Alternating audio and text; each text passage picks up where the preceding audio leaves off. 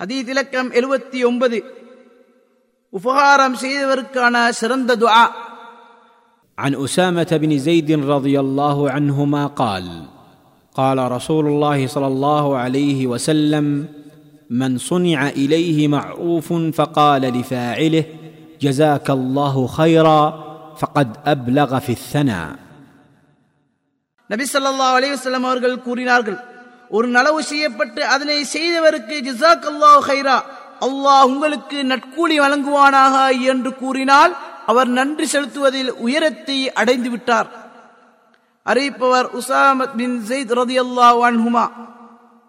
ஆதாரம் திருமிதி. திருமிதி இமாம் அவர்கள் இதனை ஹசன் ஜெயீத் ஹரீப் என்னும் தரத்துள்ளதாகவும் ஷேக் அல்பானி ரஹ்மஹுல்லா இதனை சஹி எனும் தரத்துள்ளதாகவும் கூறியுள்ளார். அறிவிப்பாளர் பற்றி முப்பத்தி ஆறாம் நபிமொழியில் கூறப்பட்டுள்ளது. ஹதீஸிலிருந்து பெறப்பட்ட பாடங்கள். ஒன்று ஒருவர் செய்த உபகாரத்துக்கு பிரதி உபகாரம் செய்ய போகும் ஒருவருக்கு இயலாமல் போனால் அல்லாஹ் அவருக்கு ஈருலக முழுமையான கூலியை வழங்க அவனிடமே அவரை பொறுப்பு சாட்டிவிட வேண்டும். அவன் ஜசாக் அல்லாஹ் ஹைரா என்று கூற வேண்டும்.